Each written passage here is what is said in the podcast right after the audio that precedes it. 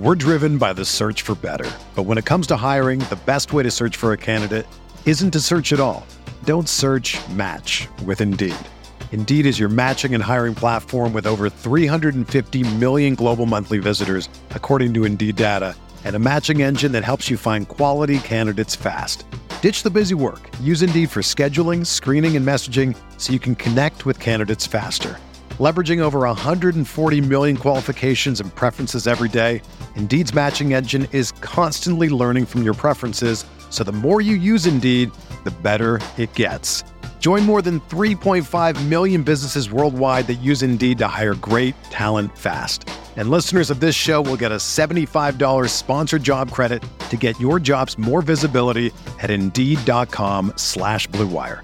Just go to Indeed.com slash BlueWire right now and support our show by saying that you heard about Indeed on this podcast. That's Indeed.com slash BlueWire. Terms and conditions apply. Need to hire? You need Indeed. Another day is here, and you're ready for it. What to wear? Check. Breakfast, lunch, and dinner? Check. Planning for what's next and how to save for it? That's where Bank of America can help.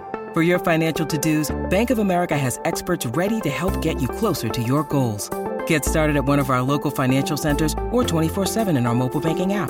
Find a location near you at bankofamerica.com slash talk to us. What would you like the power to do?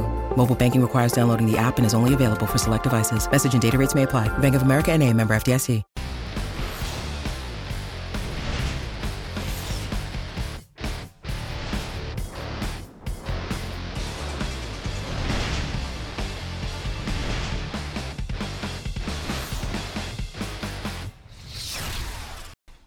What's up, everybody? Welcome to the Pro Football Focus Week 10 edition here on RotoGrinders. I am Britt Devine. We are one man short, Tybo down. So it is just me and Mr. Dank Stats, uh, Dank Stats, Scott Barrett. Uh, Scott, uh, how's it going uh, for Week 10? What's up, Britt? Yeah, pretty excited to uh, be the star of the show tonight. Yeah, it's all you, all your cool charts, all the things you can't tweet anymore. Are they going to let you talk about these things on the actual show since you're like paid to do this now?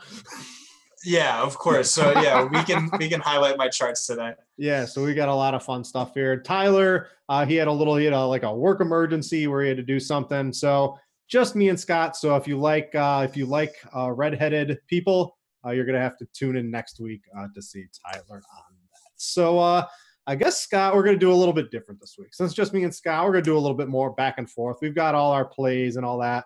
Uh, let's have some fun with it this Thursday game, Scott, because I was reading, you know, I dig through all the stuff on Pro Football Focus for the show, and I ran across, we talk about it every week, Pat Thorman's pace article. And he's basically projecting this to be one of the highest pace games of the week. Seattle throws a ton. We don't think Arizona is going to be able to pound what 700 rush attempts with Adrian Peterson against the Seattle defensive line. That's probably not going to work. Uh, so I think there's some pretty good fantasy plays in this. Uh, let's start on the Arizona side. Uh, it's probably not Drew Stanton, who's who's going to be chucking the ball probably 35 times tonight. Uh, do you see anything on the Arizona side worth using? Um, not not really. Like you said, definitely not Drew Stanton. Uh, the wide receivers. So uh, Richard Sherman's going to play. Sheldon Richardson's going to play, but Earl Thomas is not. That bumps up Larry Fitzgerald ever so slightly. 49% of Thomas's targets over the past two seasons have come against slot wide receivers. Um, you know, Seattle appeared far more uh, vulnerable uh, to the slot prior to that Deshaun Watson game. Uh, Larry Fitzgerald did have a 30% target market share last week, nine targets. Uh, production wasn't really there, but he did account for 40% of Stanton's total yards and 100% of his touchdowns since from 2015 to 2016. Those are small sample size. He's cheap though, so he's probably a good but not great play. Uh, he's the only player with more than three receptions over the team's past two games, so I'm going to pass on everyone else. Uh, like you said, Adrian Peterson is 32 years old, coming off of a 39 touch performance on a short week against the Seattle defense, ranking sixth best in fantasy points per game allowed to opposing running backs. Uh, it's be a hard no for me. Uh, might play Andre Ellington if in the Monday Thursday slate, but but otherwise, no one on Arizona's side really stands out. Yeah, I'm just uh, I, I I was talking pre-show with you. I'm trying to trade. I'm in this one season-long league. I have Julio Jones. I tried to trade for Adrian Peterson, and I got shut down today for trading for Adrian Peterson off of his massive game. It just blows my mind. Um, but I, I like you. Uh, not really on much in this Arizona game. I'm looking at Seattle. And I don't know if DraftKings thought Doug Baldwin was going to be matched up against Patrick Peterson, but he has this massive game and then he gets a $500 price reduction. He's going up against Arizona. I'm looking at the PFF grades. Tyrann Mathieu doesn't look really good this year. If he gets matched up against Justin Bethel, boom, that's like a touchdown automatically. Russell Wilson's chucking it everywhere. The Eddie Lacy experiment, I mean, it worked for like five carries until Eddie Lacy got hurt, and then Rawls came in. We've got Prosise active. I could just see Seattle going, you know what? We're we're in Arizona. We're just going to air it out all day long. The $6,400 price tag on Baldwin uh, on a week we're searching for for pretty good value right now. Uh, I think that's one of the biggest locks in this Thursday slate I've seen basically all season. Yeah, and uh, you know there there is like maybe a small concern Patrick Peterson could move to the shot the slot. Uh, he did it at one point this season, but he's he very rarely moves there more than like 18% in any given game. I think he's only done that once or twice. But uh, Baldwin actually roasted him uh, the last time they played last year. I think he had four targets, four completions for 48 yards against him, uh, most of that coming from the slot. But yeah, he's going to be safe. Uh, Arizona is allowing the fifth most fantasy points per game to opposing slot.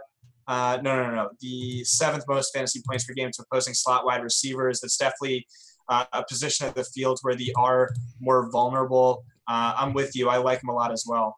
Oh, what about the running game? With it, it looks like we're going to get some value this week in guys like uh, Bilal Powell. We'll talk about in a little bit, and you like Orleans Darkwa. We're t- we'll talk about that in a little bit. So it looks like we have some running back value.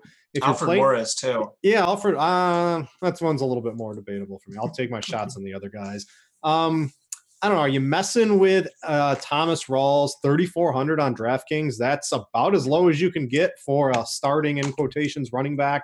We've got uh, CJ Prosise back in the pass game. I think this offense is going to take another step forward once Prosise, if he can stay healthy for more than a quarter. Um, but he's 3,900. You got McKissic in there. I mean, Rawls 3,400 as a starting running back in the NFL in line for what? If they get up in this game 15 touches, that seems pretty good. Yeah, I mean, I, I, get the argument. There's less of a committee now too, with with Lacy obviously out. Uh, game script could get out of hand, and and you just start handing the ball off to Thomas Rawls because why not? You're up by 22 points, and it's the third quarter. Um, still, I have, a, I have a really hard time going that direction. Rawls is our third worst graded running back this season. He's playing behind our third worst graded run blocking unit. He's failed to top 40 yards in any game this season. Um, I, I, don't see myself playing him at all uh, this the, week. The Paul Richardsons, the Tyler Lockett, I'm, I'm a little more concerned with them that one of those guys gets Patrick Peterson. I don't know. I don't see. I I, I think there's going to be enough pass volume where one of them, especially whoever gets matched up against Justin Bethel, will probably have a good game. Um, I don't know. Do you have a, a preference between those two if you choose to pick? Uh, yeah, I'd lean Lockett's direction with Richardson banged up, but uh, uh, don't really feel too great about either of them. Uh, the interesting thing about this Seattle offense is that uh, for for years, so uh, Darrell Bevell, the offensive play caller's first season in Seattle, 2 mm-hmm. two years ago, they were easily the most run heavy team. They ran a super slow pace um, and passed very uh, infrequently. And then last season, he set career highs in passing plays per game, passing percentage, plays per game, and he set new career highs this season as well.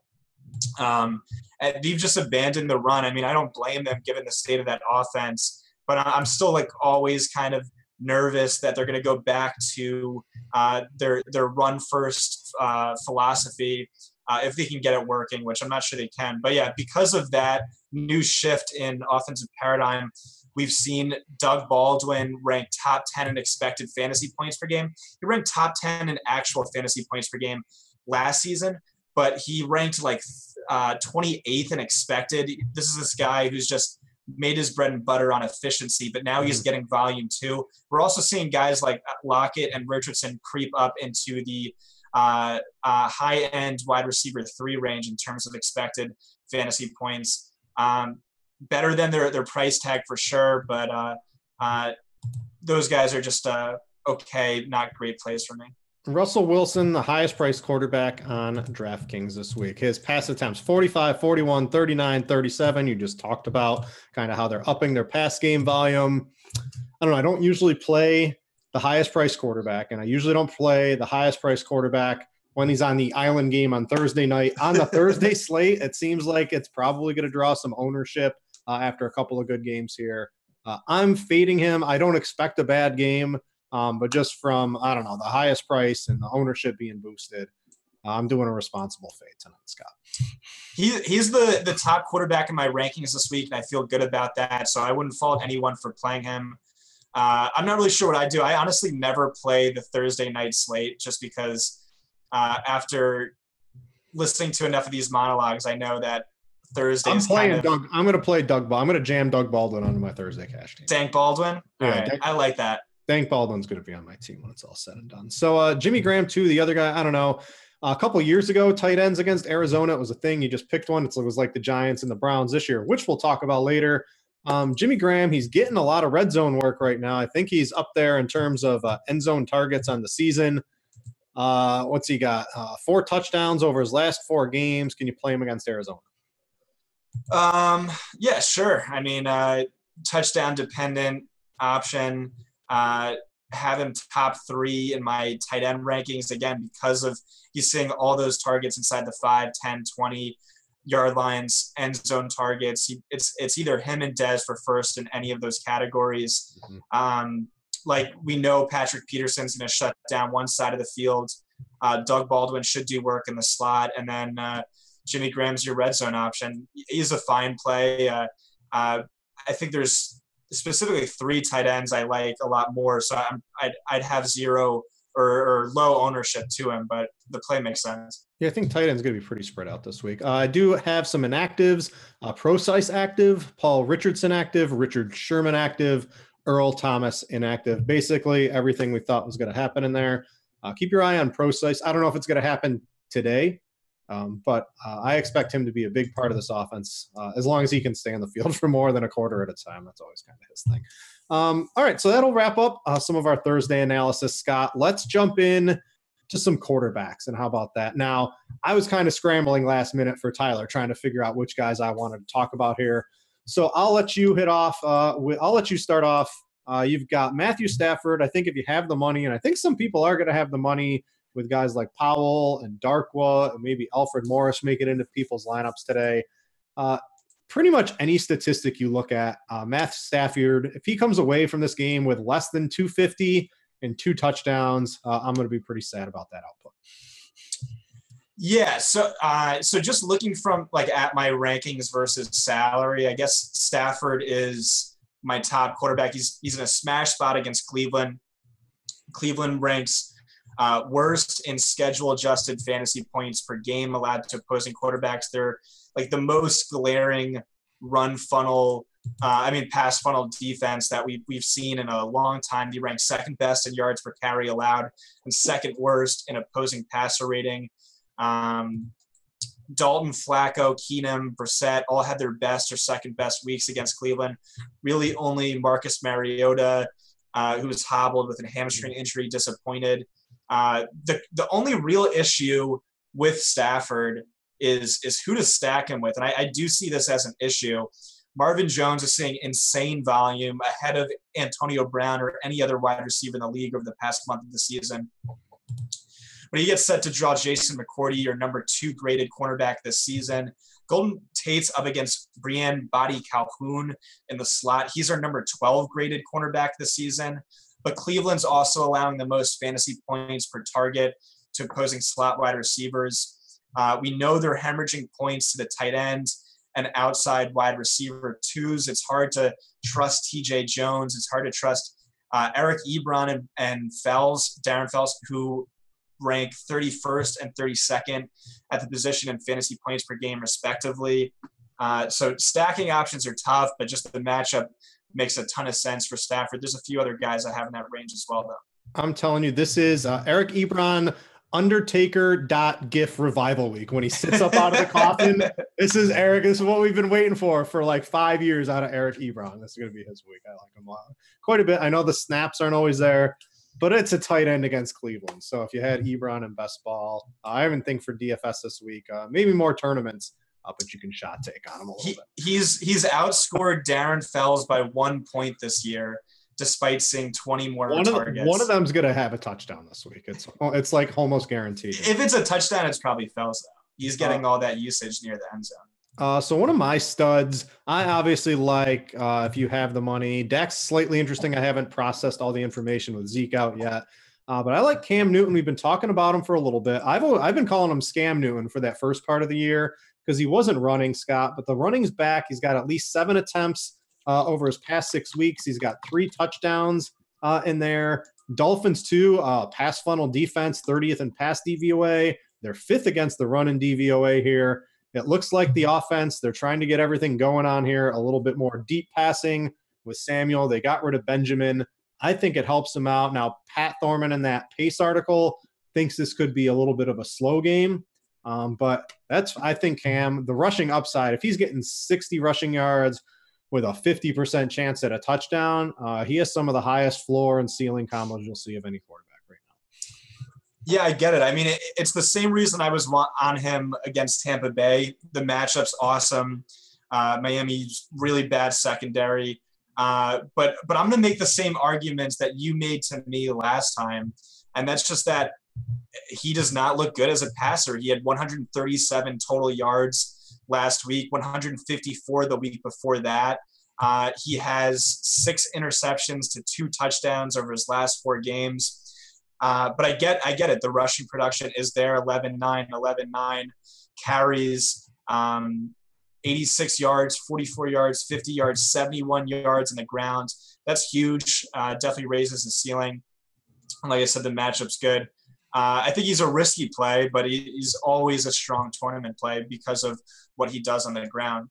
Uh, let's get to you, your uh, value quarterback here. You've got, I mean, whenever I click this guy's name, and I think it's been this way for about two years, Scott, it never works out. And I've almost single handedly avoided him this whole season. But the pace of this game is going to be out of this world. Both teams uh, play high pace.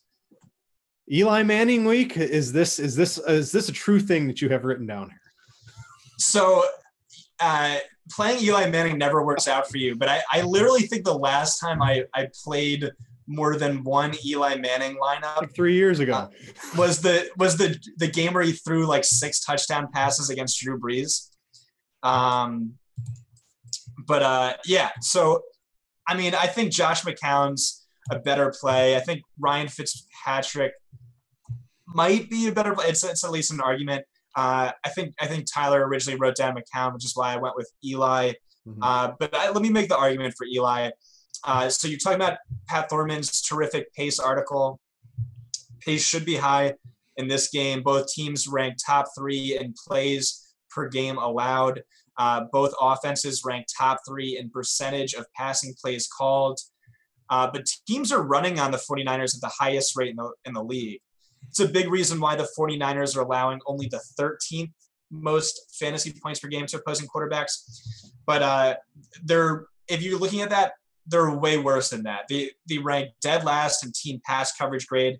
They're surrendering the third most fantasy points per dropback. And luckily for us, the Giants do not have any semblance of a ground game, though I do like or they got Dark this way. I know, I know, I know. He's the savior of the Giants this year. But uh, so basically, a pass funnel offense versus uh, a run funnel defense, but is also like one of the bottom three worst pass defenses in the league. Uh, he has two obvious stacking candidates in Shepard and Engram in that order. He's super cheap. Uh, yeah, I, I like his potential this week. All right, so I'm going to counter your Eli, who I like because he's he's cheap, and I def I I don't know if I can say trusting Eli Manning over Ryan Fitzpatrick if if that's an actual statement someone should make. But I think that's how I feel this week. I'm not sold on Ryan Fitzpatrick, but I'm going to counter you with Josh McCown an actual good cornerback against the defense that's not very good. Tampa Bay is allowing the seventh most fantasy points per game to quarterbacks. They're 31st in pass DVOA, so that stinks. Uh, they're allowing a 46% success rate to running backs out of the backfield. That's 21st in the league. A 54% success rate to tight ends. That's 25th in the league. And a 59% success rate to wide receivers. That's dead last in the league. So why am I saying that? Because whoever he throws the damn ball to, it's going to be a pretty, you know, it's going to be a successful play in my opinion. Uh, also, I like Tampa Bay. There's no pass rush. Lowest adjusted sack rate in the league. McCown's got the 13th best quarterback rating when kept clean on the season. That's ahead of guys like Matt Ryan, Tyrod Taylor, and Big Ben. You know you beat Tampa Bay through the air. Uh, I think McCown 6,100 on DraftKings. Uh, I'd like if, if he was like 5,900, but uh, I think 6,100 is a pretty good price. Yeah, I mean, I'm, I'm with you for all the, the reasons you just cited. Uh, second worst in pressures per dropback. They rank fourth worst in schedule adjusted fantasy points per game to opposing quarterbacks. And McCown has been great this year, and, and especially recently 16.9, 18.3, 25.5, and 25.3 fantasy points over his last four games. Uh, I do think he is uh, a better play than Eli, even relative to price. Uh, but I do like both guys. Thousand dollars, thousand dollars on DraftKings for a quarterback is a lot this year. I can just, I already see the fifty-yard bomb to Robbie Anderson working. I already see that happening. Uh, right. You're you're dud. Uh, you got Kirk Cousins uh, at home against Minnesota. What's concern is the offensive line, healthy targets, a combination of everything, just too much for you. Yeah, it's the offensive line. So in back-to-back weeks, he was without three starting offensive linemen. He was without uh, also a backup last week, uh, and over that span, he totaled just 18.8 fantasy points and two like decent matchups. And now he faces a Vikings defense that surrendered just one QB one week all season.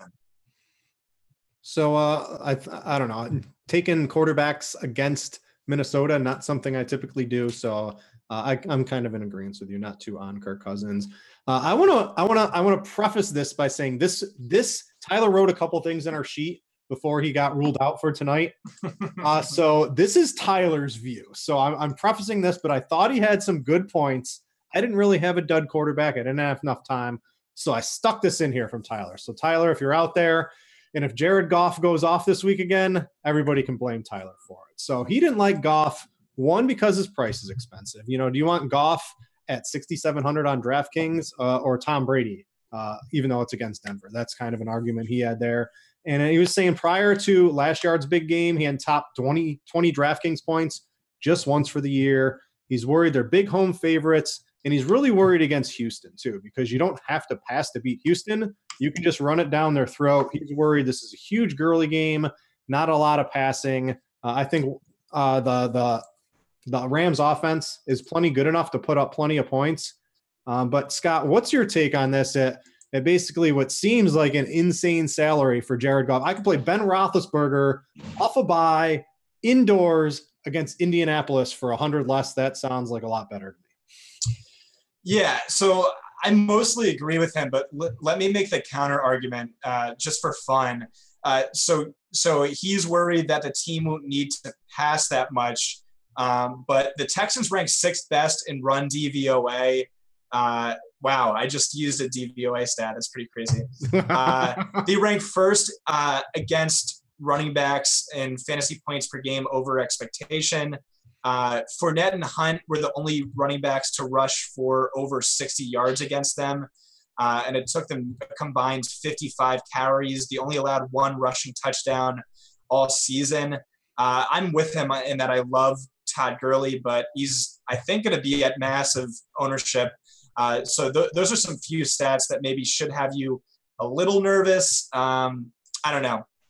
He also came out last week um, but that guy is now injured. I don't know. It's confusing. But uh, Goff has never been, or this season at least, he hasn't been a volume guy anyway.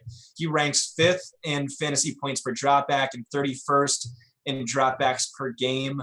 Um, again, he might not need a pass much, favored by an 11 and a half.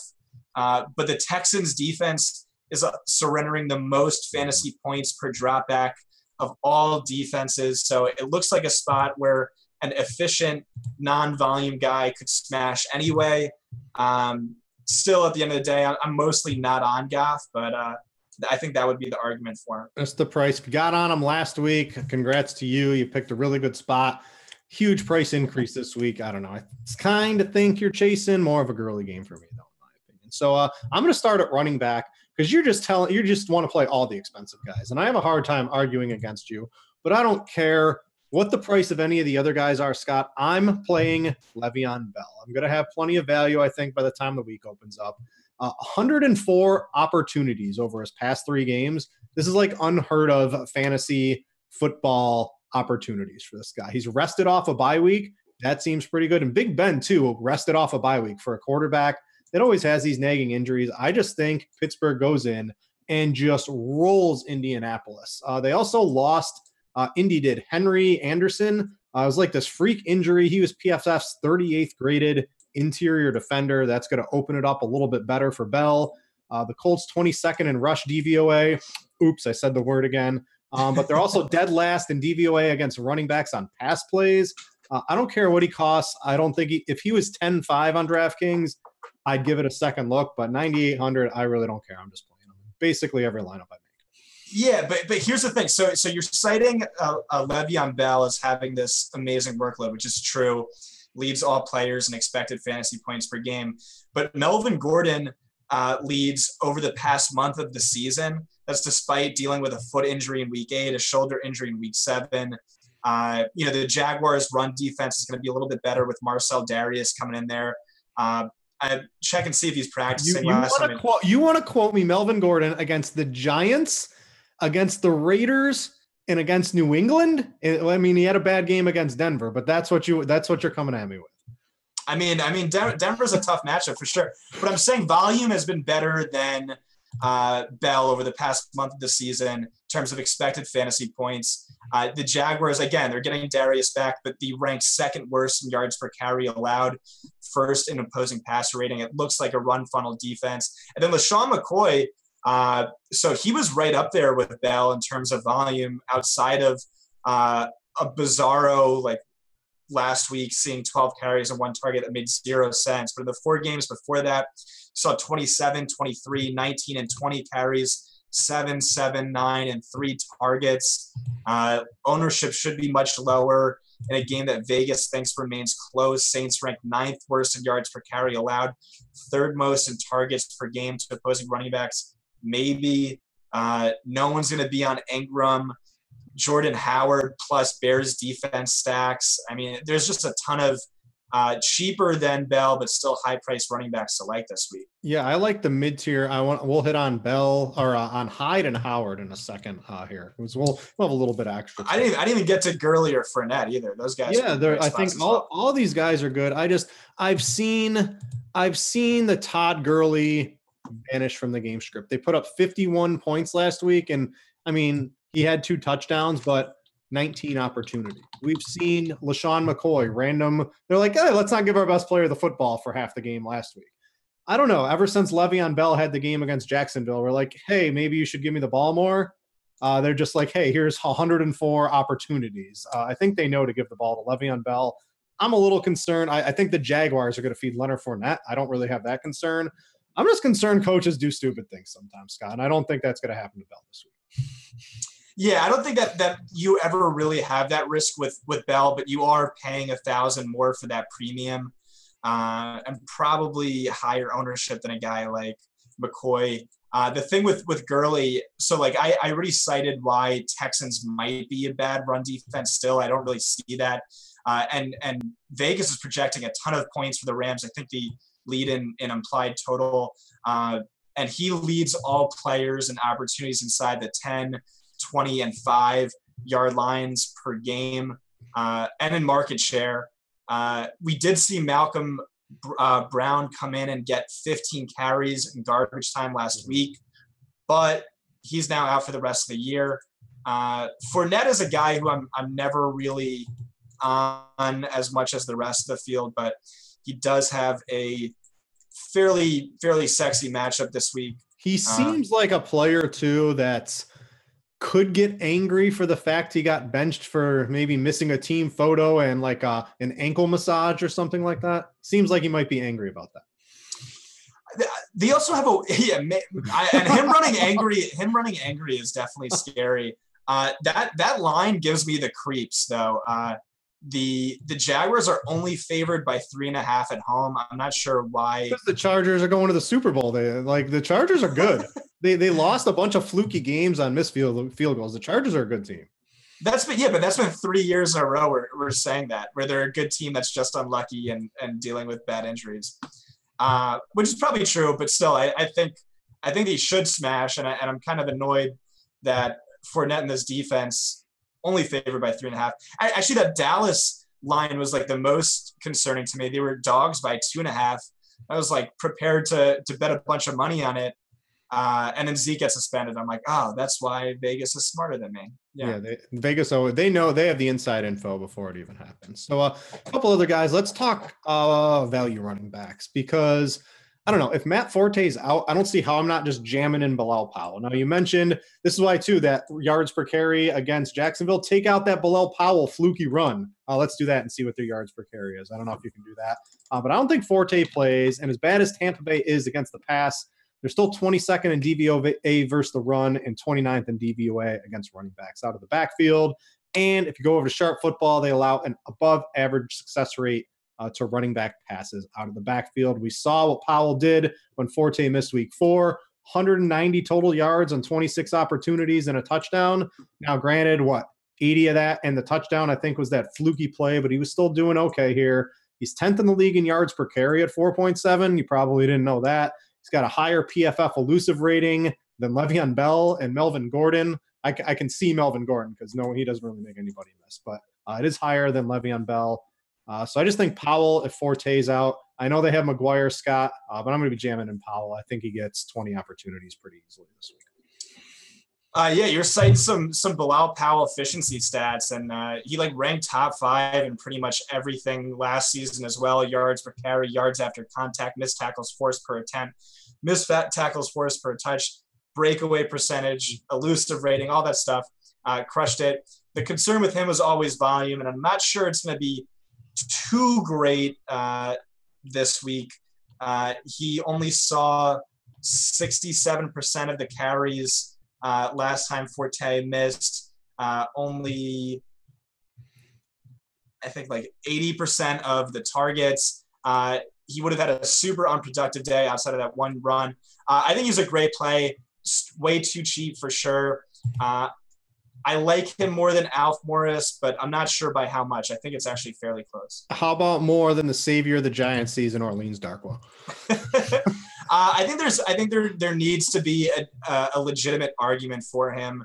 Uh, the, it's one of those cases where the matchup is too good and volume is kind of predictable over his last three games. He's seen 46 carries, 63% of the carries, six targets. Um, and both of the teams two carries inside the 10 yard line. The 49ers are allowing the most fantasy points per game to opposing running backs for the third consecutive season. They're allowing uh, 4.6 more than the next closest team. When just looking at the fantasy points allowed to a team's highest scoring running back, their 22.1 fantasy points per game allowed over the past two seasons is more than anyone but David Johnson and Le'Veon Bell. But the top value play is the guy we seem to be talking about every single week, and that's Carlos Hyde. Uh, his volume just never uh, is always way greater than uh, what his price tag seems to be, especially on DraftKings. Uh, he ranks 12th among running backs in carries, second in targets, fifth in opportunities inside the 10 yard line, fifth in expected fantasy points per game, 11th in actual fantasy points per game. Price tag well below this, but his his workload has also been super consistent outside yeah. of just one. Uh, let me let me jump in here. I want to ask because I was looking at this and I was like, the 49ers, Beathard's horrible, and the 49ers are horrible, but they're favored in this game. So I'm looking at 11 targets, nine targets, and eight targets, and six targets. Are those gonna Like if the, if this is like 21 to 20, is he? Are they going to run them, or do we want all those targets? Like I, I want the targets on on DraftKings. I want that PPR. Uh, so so I, I, actually I think they're they're dogs by two and a half, or, or at the very least, it's it's going to be super close. Uh, I wouldn't be too worried about game script getting out of hand. And I mean, Pierre Garcon's out, Trent Taylor's out, George Kittle's out. Uh, and just watching last week's game, it just seemed like Hyde was the uh, first look, first read on every single play. Um, Giants, the, their defense like is is not good, and it's not good against the ground. They've surrendered 100 yards rushing to every team they face, but Denver. That's including teams like Seattle. Uh, so I, I don't know. I, I think Hyde's a great play. The Giants too. Worried. I feel like the players don't want to play for Ben McAdoo. They they do these strange things, and he's suspending some of their better players, and I think they've had enough. And I don't know. I think the Giants have almost quit on him and want. I'm surprised he made it through this week, uh, still an NFL head coach. And I think if they don't like trounce uh, the 49ers, if if the 49ers somehow beat them by like 10 points, I think McAdoo's probably going to get fired. And I don't think the players want him as their head coach right now. So, I am with you. That's mine for uh, Carlos Hyde. What about I was I was debating too Jordan Howard because the Packers are just horrible, Scott. They have no offense anymore, and you know the Bears are just going to come out and give him the ball 20 to 25 times. Legitimately, he had 36 carries in a game already in like a close competitive game. Uh, this is a pretty tough decision between Hyde or Howard. Do you have any? Are you going to lean Hyde on that one? Uh, at price, definitely Hyde. I think I have Howard uh, ahead in my half point PPR rankings, not mm-hmm. full full point PPR. Uh, the concern with Howard is that is the same one I've had for a few weeks now, though I have recommended him a few times. It's just that I because he doesn't catch passes, the entirety of his fantasy value comes from scoring touchdowns. And I'm not sure Chicago's offense is really good enough to uh, make too many trips to the end zone or even really get in there. Uh, I, I, I'm going to play a bunch of Howard, but I'm every single one of those lineups is going to be paired with uh, the Bears defense, mm-hmm. uh, and just the thinking there is, you know, Green Bay's offense being so bad, it puts them close to the end zone, closer for uh, Jordan Howard garbage time touchdowns. What uh, Mike McCarthy has basically kept his job because Aaron Rodgers has been his quarterback for 10 years, in my opinion. Right, right, yeah. like he's worth like it's just it's such a different game in there. So uh wasted, wasted fantasy uh is this Packers offense right now. So uh let's go real quick, Scott. Let's look at some of the cool stuff uh, behind the paywall at Pro Football Focus. We were talking a little pre-show. It's 40 bucks to get access to a whole bunch of articles. You get the grades, you get the cornerback matchup cheats, the tight end, I actually think in today's like DFS world, probably one of the better values out there for information if you're looking to just kind of take your own research up to the next level. Uh, talk for, I'll give you a minute to talk about your big article, your baby, uh, actual opportunity. I've got this nice big chart for everybody to look at right here. Right. So I did a few things different this week. Uh, uh the most efficient uh, player of the week was T.Y. Hilton. Uh, who uh, turned 15.7 expected fantasy points into 34.5 actual fantasy points. So he was the chalk, but I'm not sure how great of a play that he really was. Uh, he did crush on deep targets as we all expected, because that's where the Texans are super vulnerable. But a huge chunk of his fantasy points, an 80 yard score, came on just a simple five yard target that he took to the house. Tyler Lockett. A little bit of yeah. a fluky play there. A little bit, yeah. Tyler Tyler Lockett was the least efficient player of the week. Uh, I talked about Demaryius Thomas versus Emmanuel Sanders. Uh, so in every single game Osweiler started, they both played. Thomas averaged 16.1 expected fantasy points, while Sanders averaged 13.7. In 18 games with Trevor Siemian that they both played, uh, Thomas averaged just 15, while Sanders averages 15.6. That's why you'll see if you look at my rankings, Thomas uh, is significantly higher than Sanders.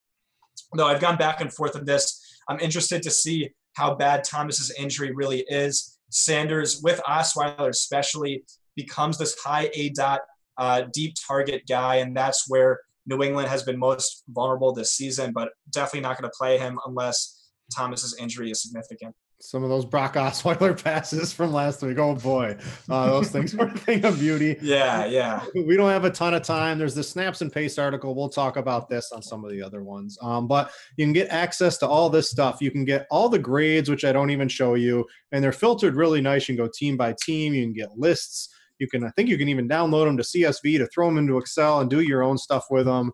Uh, it's thirty nine ninety nine. Uh, I think it's a pretty good uh, package if you're looking, you know, just for like a little bit next level DFS analysis on your own to read some of the other stuff out there. So, uh, with that out of the way, let's get back. Let's talk about wide receivers. I don't know if I really need to spend a lot of time telling people to play Antonio Brown, Scott, but um, I, I, wanted to note this. We always talk about Big Ben's home and road splits. Um, did you know that his indoor splits, so these are in stadiums like Dallas or Indianapolis, so you know places with a dome or basically a dome, uh, actually dwarf his in his home splits. He's much better in a dome. So now he's got a week off to prepare for Indianapolis. And he's like an old quarterback that's always banged up. I think this is kind of why I like Le'Veon Bell. The Steelers, this is just going to be a complete annihilation of Indianapolis, in my opinion. This is going to be like the Rams last week where they put up 50 points. And I want parts of this passing game and guys like Powell and Darkwa and some other cheap plays. I think I can afford Antonio Brown pretty easily. Right. So I I mean I'm not going to put too much stock into the dome splits.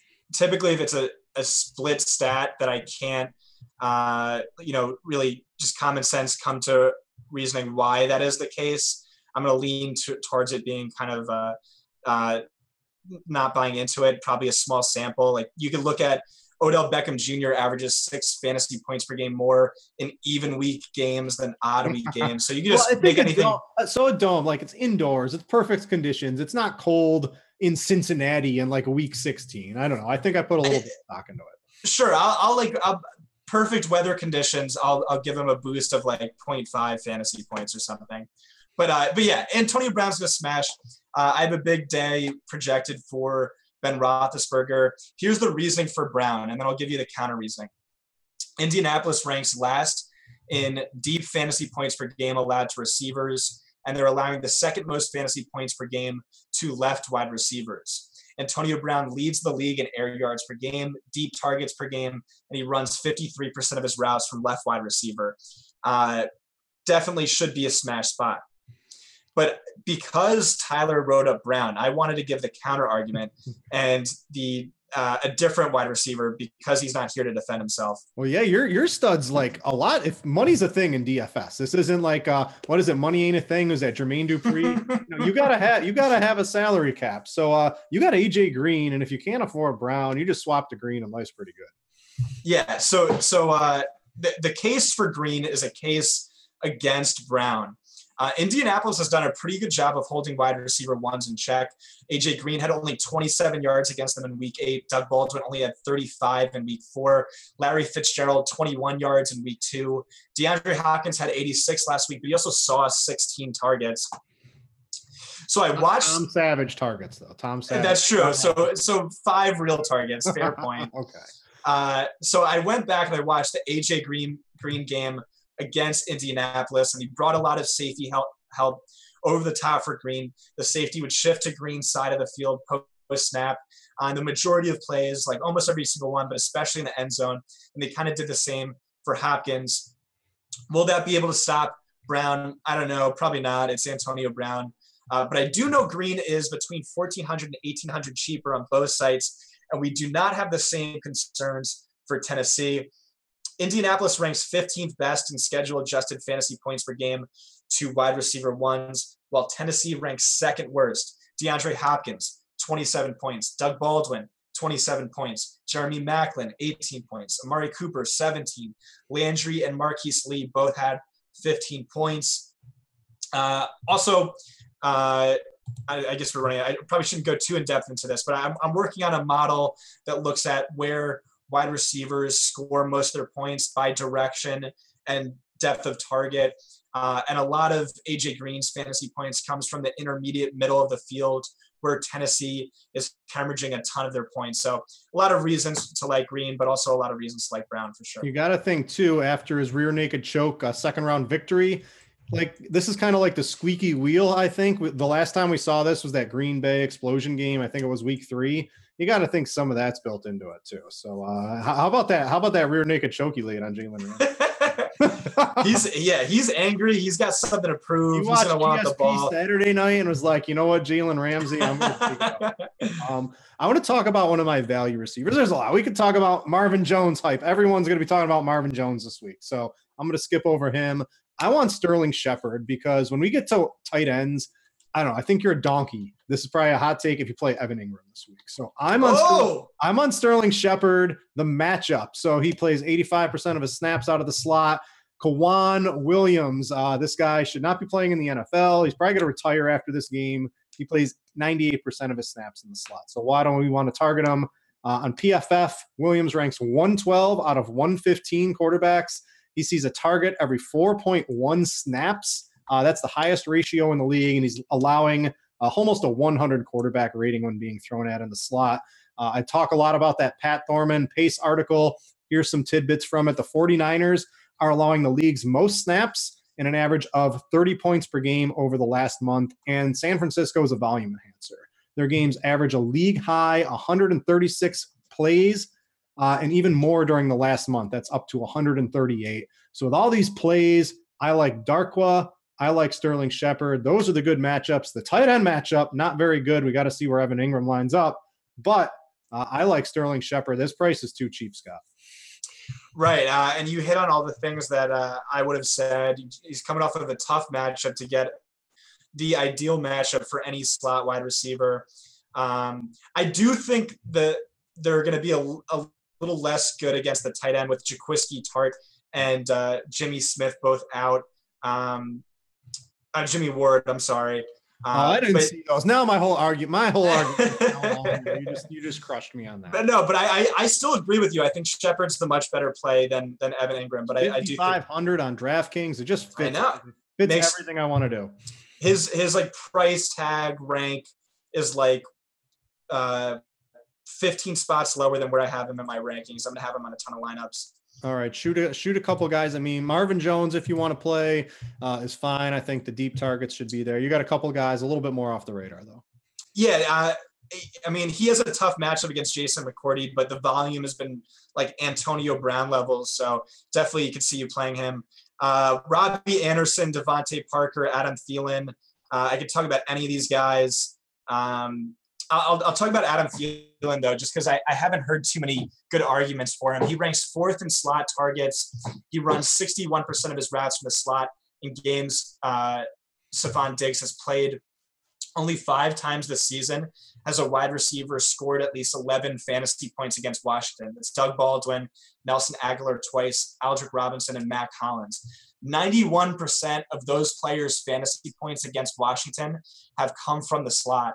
Uh, opposing passers are averaging a passer rating of 101.2 when targeting wide receivers in the slot, as opposed to 53.0 when targeting wide receivers outside. That's the largest differential. One final way of putting this they're allowing the sixth most fantasy points per game to slot wide receivers and the fewest to outside wide receivers. They're a slot funnel defense, kind of also bad against tight ends. Thielen ranks seventh among wide receivers in expected fantasy points per game. The number drops only 12 in games Diggs has played. Uh, I'm expecting a big game from him. Yeah, you mentioned uh, Robbie Anderson. That deep targets, Tampa Bay. I know Brent Grimes back, but that looks like a spectacular combo. No Curly. Curly's out for taking. Uh, he was taking the uh, the same stuff that Brazilian uh, or Jon Jones is on from the UFC, uh, whatever that was. So he's out for a couple of games. Um, but I like that. What about uh, who is uh, what's his name here? Adam Humphries is going to get be kind of the talk of the town for 3100. You got any hot takes on him? I don't know. Six to seven targets seems pretty reasonable from Ryan Fitzpatrick. It's just how good are those targets going to be? I don't know if I'm going to need. I'd rather spend 4,500 on Bilal Powell or Orleans Darkwa than take kind of what I think is a little bit of a long shot on Humphries, even though you know there's a lot of pretty good reasons to use. Uh, yeah, no Evans, Claiborne on DeSean Jackson, Buster Skrine ranks bottom three uh, among cornerbacks and fantasy points per route and fantasy points per target allowed. Grades out poorly. Um, makes a lot of sense, but at the same time, it's still just Adam Humphries. Uh, so I don't think he's a must play in cash. Uh, I will say I do think he is a good play, but I prefer uh, maybe someone like Cameron Brate uh, if I had to pick someone on Tampa Bay. Uh, favorite. Oh, also, sorry. Uh, one more stat is that outside of Evans, Humphries has been Fitzpatrick's most targeted receiver this season. Uh, favorite Rams receiver? Uh, that's a that's a really tough one that I've gone back and forth on. Uh, just pulling up my notes, they're super susceptible deep, uh, which gives an edge to Sammy Watkins. He leads in deep targets, more than double the next closest receiver. They're still low among all receivers. They're very vulnerable to where where Robert Woods is playing, uh, his position of the field. Um, I don't know. Probably not really playing too many of them this week. I think there's just too much uncertainty there. All right, let's go to tight end. And uh, I guess you can just start off. If you have the money this week, uh, probably play Rob Gronkowski. Uh, I believe he's had, uh, I don't know if you have it in here, but I heard, I can't give credit to somewhere, but basically every time he goes up against Denver, I think it's over the last four games, it's just monster game, monster game, monster game. All the targets when New England faces Denver, they go to Rob Gronkowski and they go to running backs. They basically forget wide receivers are even on the field. yeah, so so uh, I think Rich Hribar said it on a RotoGrinders podcast. It's like Rob Gronkowski, Cameron Brate, uh, Brent Celek, and then like that's it. No no other tight ends this week. And like honestly, I'm I'm completely fine with that. If I'm playing FanDuel, I want 100% Rob Gronkowski. All right, maybe like 80%, but still like way too much. Like too much to where it's dangerous. Uh, he leads all tight ends in expected fantasy points per game with 2.5 more than next closest. He ranks fifth among all receivers in f- actual fantasy points per game. Uh, he ranks 18th in targets per game, top 10 in red zone and end zone targets per game.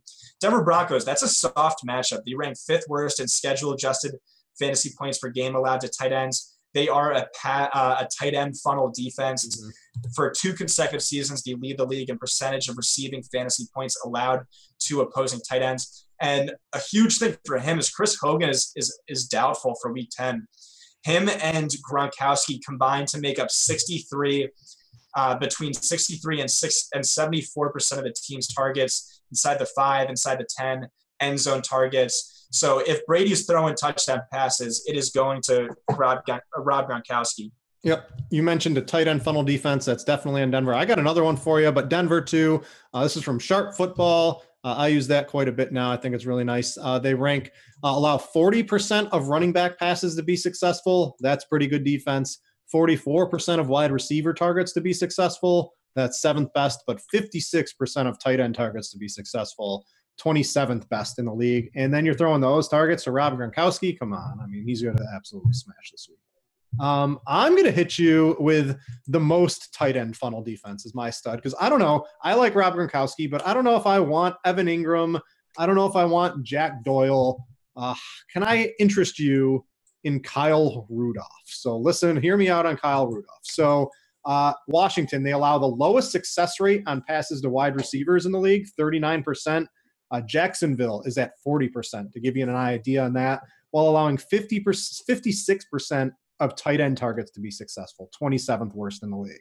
Uh, across the board, there are at least six in DVOA against wide receiver ones, twos, and other wide receivers on football outsiders, 26 in DVOA against tight ends. He's got at least seven targets in four straight games going up against Washington. Uh, I think Rudolph, if you're if you can't afford these top tier guys and you're looking for consistency, is basically about the most consistent as you can get in kind of this mint here. I'll take him over Brate without question this week, Scott. Yeah, I don't I don't hate it. Like I said, I think you attack Washington with uh, your tight end or your slot wide receiver. So I like Thielen and I like Rudolph. Uh, Rudolph has seen uh, between seven and nine targets in every game he's played following Dalvin Cook's injury.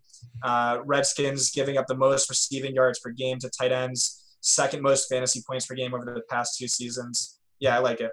All right. So sell me. I know Brate is going to be. I did the cash show with Head Chopper uh, for DraftKings, and he liked Brate. And I don't know. I think it's a little risky with Ryan Fitzpatrick, and you still have a, you know, with Mike Evans out of the way. How are the targets really going to get distributed? Does Tampa Bay just get completely blown out of the building? I think that's a, certainly a possibility as well here. Uh, sell everybody on Brate. Looking at our ownership projections, projected to be a pretty highly owned end. Yeah, so he quietly comes off of a really tough matchup against the Saints. Gronkowski was the only tight end to total more than 30 yards against them this year. But if we exclude that game, he's had at least 60 yards in all of his last five games, between eight or nine targets in three of his last four, a touchdown in four of his last six. He ranks eighth among tight ends in expected fantasy points per game, sixth in actual fantasy points per game. Yet he's the 13th highest priced tight end on, on DraftKings. So him and Evans have each seen eight of the team's 28 red zone targets. No other receiver has more than three. So it goes back to kind of that Gronk thing where, where with Evans out, he should be the safest bet for a touchdown in this game if there is one, and, and Vegas keeps betting up the uh, the total. Are you ready for the OJ Howard troll week number two? It's coming. it's coming. Maybe, maybe. I mean, the, the matchup's good too, by the way. The Jets rank fourth worst in schedule adjusted fantasy points per game to opposing tight ends. Uh, you you mentioned Celek 2500 uh, as a really cheap value uh, tight end. David Njoku's 2600. These are guys Celek. There's just nobody to catch passes in San Francisco other than Carlos Hyde. So I think Celek by default is probably going to get like six or seven targets. Uh, I want to hit you with Austin Hooper. You got Julio limping around. He's 3K and DK. Dallas not very good against the tight end. He played 83% of the snaps last week. Uh, Dallas, you look at sharp football, 54, 54% of tight end targets are successful. That ranks 26th. Uh, in DVOA, Dallas also 26 over on Football Outsiders. Uh, I know he's not a sexy name, but he's 3K. If they're going to throw the ball and Julio's limping around out there, you got Freeman, who off the injury report, but I don't know if he's really 100%. I don't know. Call me crazy. I think Hooper's a nice tight end play this week, Scott. Yeah, I'm absolutely with you. You see between six and nine targets in four of his last five.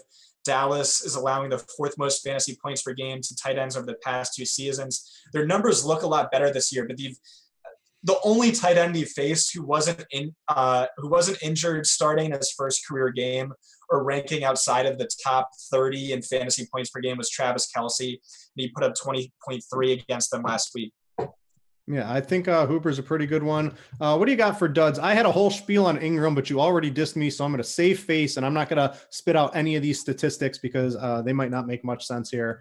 Uh, it looks like you don't like uh, Charles Clay possibly coming back this week. You got anybody else you don't want to use? Yeah, it's just the same thing uh, I just mentioned about the Saints matchup. Can, can, I give you my dud on wide receivers? Because I, it. I, think it needs to happen. Oh no, it's Keenan Allen, man. You, you guys are all wrong. I don't know why you keep talking about. I'll, I'll tweet about it. Jacksonville. Uh, you always take the out on wide receiver. No uh, wide receivers against Jacksonville. So uh, uh, I had a fun time filling in for Tyler. Uh, we'll see him back next week. Uh, and for Scott, I'm Britt. Thanks everybody for watching. Uh, we out you.